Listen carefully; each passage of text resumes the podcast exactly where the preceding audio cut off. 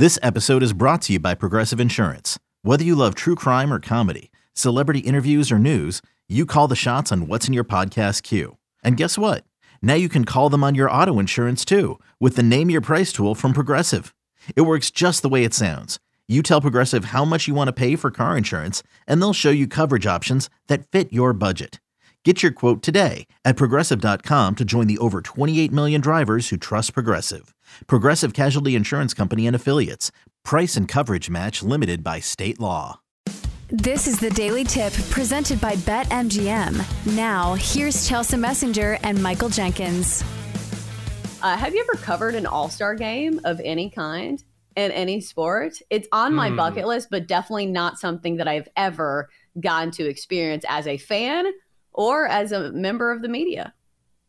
An All Star game? I'm trying to think. I'm so old. Or like a Pro Bowl so or things now.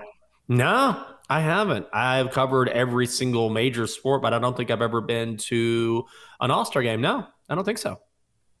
Because the cool ones, obviously, are the NBA and baseball. Like, I am not dying to get to the Pro Bowl. Like, is it still in Orlando? Like, that's not a bucket list opportunity for me. And plus, the Pro Bowl just keeps going further and further down the toilet. But I think if I had to choose, I don't know, would it be NBA All Star Weekend or MLB All Star Weekend for you? Because both of them are pretty star studded. I would do NBA the NBA All Star game is just a party. That's all that is. It's just one massive party. Celebrities show up to NBA All Star weekend. Everyone goes. There's parties everywhere. So, since I consider All Star games, I think like most people, are just exhibitions, right? They really don't mean a whole lot. It's just a, even though I will say the NBA All Star game has gotten terrible. I mean, it's really bad now where they used to play some semblance of defense. And they used to try to beat each other, and now the game itself is sort of garbage. But if you just want to enjoy the weekend, I'd probably do NBA. I think that's more like the the pomp and circumstance. And if you are a fan yeah. of like pop culture and celebrities, that's the place to be because every everybody comes from the NBA. They have these like crazy outfits, and plus you get like the A list celebrities that always show up in the crowd. And plus, I feel like the dunk contest would be really fun to watch. Even though you can, you know, spit in the face of the dunk contest and say nobody competes anymore, mm-hmm. which, you know, is kind of accurate. Uh, but it's still a fun time because I think that is probably more thrilling than the home run derby because it feels like you see home runs in most baseball games. You do not see these type of dunks in game live in action, I would say, uh, in most NBA games during the regular season. Could be wrong, but like you're not going to see these type of theatrics as opposed to, you know, guys hit 490 foot home runs. It feels like every day in the majors. Oh yeah, I I I don't know. I think just on the whole, like I hate the Pro Bowl. Don't even start on the Pro Bowl. We've talked about that before. I cannot stand the Pro Bowl. I think they should just abolish it and just they don't need it. Even the players are like, eh, there are a couple players like I like the skills competition. Other players are like, why am I competing in this? It's just another chance to get injured. So I think ultimately all star games just don't do much for me as far as the actual game. Yeah, it's cool to see the stars together. Don't get me wrong, but they don't do much for me competitive wise. So I might as well just go and enjoy the atmosphere because the game itself to me is pretty inconsequential. So all things being equal, I'm going to go where the party is. Yeah, even though I will say, does the winner of the All Star game in baseball still get home field advantage in the World Series? Didn't that used to be a thing? I for yeah, it did used to be the thing. I don't think it is anymore though, but it used to be a thing. Yeah, oh. for sure.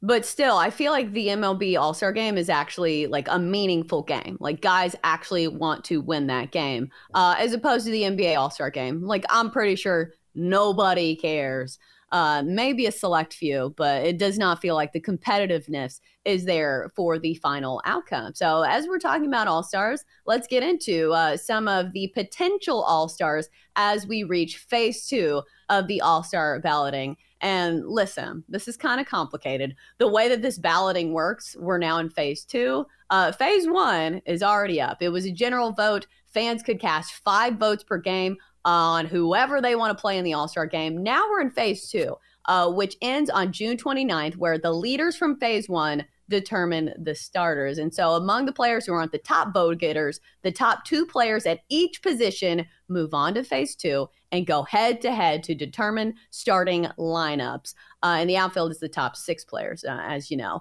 Uh, and if you were wondering, the All Star game is in Seattle this year. I would imagine that Ken Griffey Jr. probably going to be in the crowd uh, for that one. So let's start at catcher in the National League. We've got two guys going head to head. We've got Sean Murphy of the Atlanta Braves and Will Smith of the LA Dodgers. Jenks, I think this is one of the tougher battles of any of the positional battle battles, excuse me, in the National League. Do you have a pick here or do you think it's a pick 'em? This is definitely a pick 'em what I do is when I make my rundown here is I highlight the guy that I'm going to pick and put some notes as to why I'm picking this person. And I highlighted both. This is a true coin flip. Their numbers are almost identical. So I don't know how in the world you choose between these two guys. Maybe I just go with the nicer person. Maybe I'll do a deep dive into their individual personalities and hobbies and Maybe one of them is a Sagittarius like me, and I'll say, oh, well, that's my guy right there. The stars have aligned, and I'm going with Will Smith. I don't know. I, either one would be a great choice. Right, because both of these guys have very similar numbers, hitting right around 290, OPS around 900, and similar power numbers as well. Will Smith comes in with 12 home runs. You look at Sean Murphy, he has 12 home runs. So offensively, they're about the same. So I thought to myself, okay, when you're talking about the catcher position, it's not just the offense that matters, it's also the defense. Can this guy frame up a pitcher to where he's getting more strikes? Can this guy throw a base runner out when he's trying to steal second base? When you're looking at the positional rankings to start the season, these guys were number three and number four. That's how close it is when it comes to defense. I will say I think Will Smith probably gets uh, the slight nod over Sean Murphy just because it feels like he is slightly better defensively. And also, do you think this matters when it comes to all star voting? It feels like Will Smith has been very good over the last three seasons, but he mm-hmm. hasn't been named an all star yet. Do you ever feel like there is a notion for a guy who feels like he deserves it? It feels like his time is coming and he just hasn't gotten it. I feel like that was the case for Joel Embiid this year in the NBA. Yeah. Yeah. And then what happened in the playoffs? He completely folded, and it was pretty obvious that Nikola Jokic deserved that third MVP. But I think that was a factor with Joel Embiid, no question. It was like, well, he's been so close. He's been so close. Don't we need to give it to someone else? So, yeah, I think that absolutely is a factor. Now, also, it's not like Joel Embiid is not an incredible basketball player, but transitioning back to baseball, yes, there are certain players who, over time, they they play great baseball. They put up all star numbers, and for some reason or another, they get lost in the mix, and they have to have an even better season to get noticed. But I think that's a factor as well. You see someone and you say it's about time this person got acknowledged for playing at a high level. I absolutely think that's a factor. Also, the fact that both of these fan bases are pretty vast. The Dodgers yeah. have a ton of fans. The Braves have the entire Southeast as their fan base. And these two teams do not like each other. So I think this is going to be a vote that comes down to the wire. And speaking of Dodgers versus Braves, at first base, we have the same matchup as it's Freddie Freeman going head to head with Matt Olson. The former Brave uh, for the LA Dodgers is having, oh, surprise, surprise, another incredible season for Freddie Freeman. Big deal. It feels like this guy is Mr. Consistent. It feels like every year he's covering hovering around 300. This year he's hitting 317 with 14 home runs and let's see, 48 RBI. So another great season for Freddie Freeman. But on the other end, Matt Olson is chugging right along as well. Rode a really hot spring training into a very hot season for the Atlanta Braves. And listen, some of these home runs he hits, uh, are mm-hmm. massive, but the average is not there compared to Freddie Freeman. Only hitting 237. Uh, he does have 25 home runs there. So if you are arguing for power, meaning more, and also he has 60 RBI, you could argue his value is laid out that way. But still, I think for me, you go with the guy with the better average, and that is Freddie Freeman. I agree. The power is impressive, but ultimately, you get a guy in Freddie Freeman who does have power himself. We know that, and also is going to get on base a hell of a lot more. So yeah, and he's got the star power. You got to go with Freddie Freeman here. Even though I would imagine the Braves fans are probably voting twice for Matt Olson because they probably do not want to see Freddie Freeman in the All Star game. Uh, let's go to second base. This one feels pretty wrapped up as we have Luis Arraez for Miami battling Ozzy Albies of the Atlanta Braves. Jenks, is there any way you take it away from the guy who's chasing 400?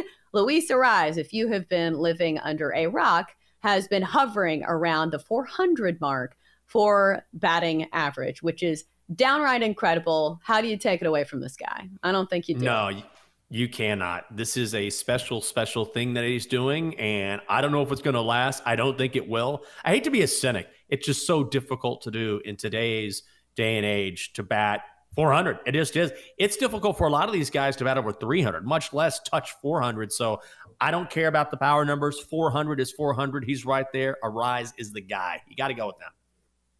Oh, for sure. And coming up in a few minutes, we'll do our daily baseball bets and take a look at Arraez uh, Miami Marlins, along with all the other teams on the card. Uh, but getting back to our all star balloting here. At third base, we have Nolan Arenado facing Austin Riley of the Atlanta Braves. Both these players, good power hitters. We know this. It feels like their numbers are pretty similar. When it comes to average, we have Nolan Arenado, a smidge over Austin Riley. He's two, hitting 268 as opposed to Riley, who's hitting 265. Uh, but Nolan Arenado has a few more home runs, or two more home runs, I should say, coming in at 15 home runs. And also, we know this guy is defensively very, very good at the hot corner. So, Jenks, for me, it's going to be Nolan Arenado, but it's not something that I'm fully uh, invested in. I think you could probably make a case for Austin Riley, too.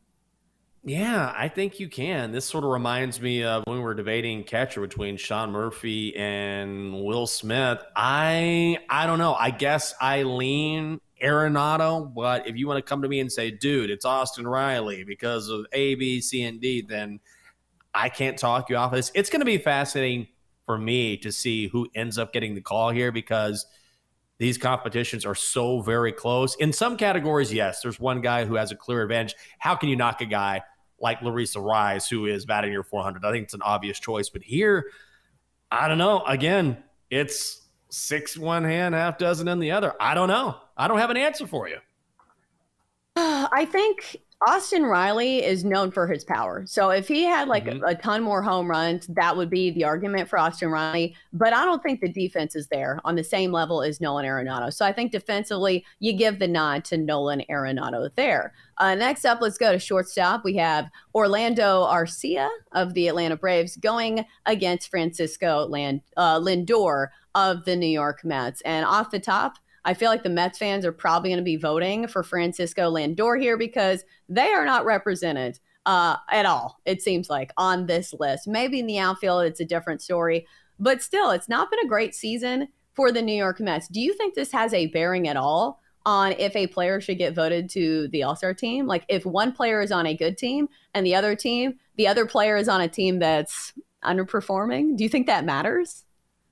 I think it has something to do with it here's the thing is that it shouldn't. And the reason why it shouldn't is that Shohei is a perfect example, right? Where during his time with the Angels, they have not gotten it done. They have not made the postseason, and he's been showing out. But there, there is such a stench around the Mets right now that when you see Mets, you're like, ugh, you guys are metting. You're playing such poor baseball. And Francisco Lindor has disappointed. He started hitting much better over the past – two or three weeks, Chelsea. But early in the season, he really struggled. So I think I would go Arcia here.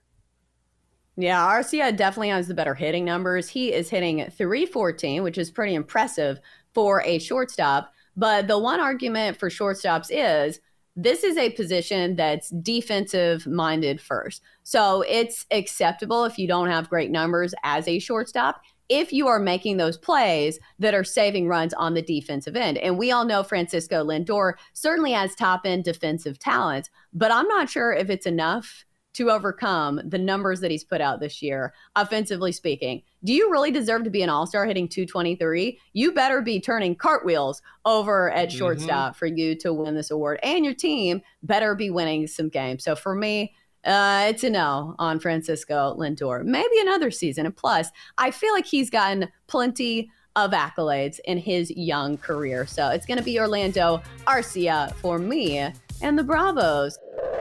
For more, listen to the Daily Tip presented by BetMGM. Weekday mornings from 6 to 9 Eastern on the BetQL network, the Audacy app, or wherever you get your podcasts.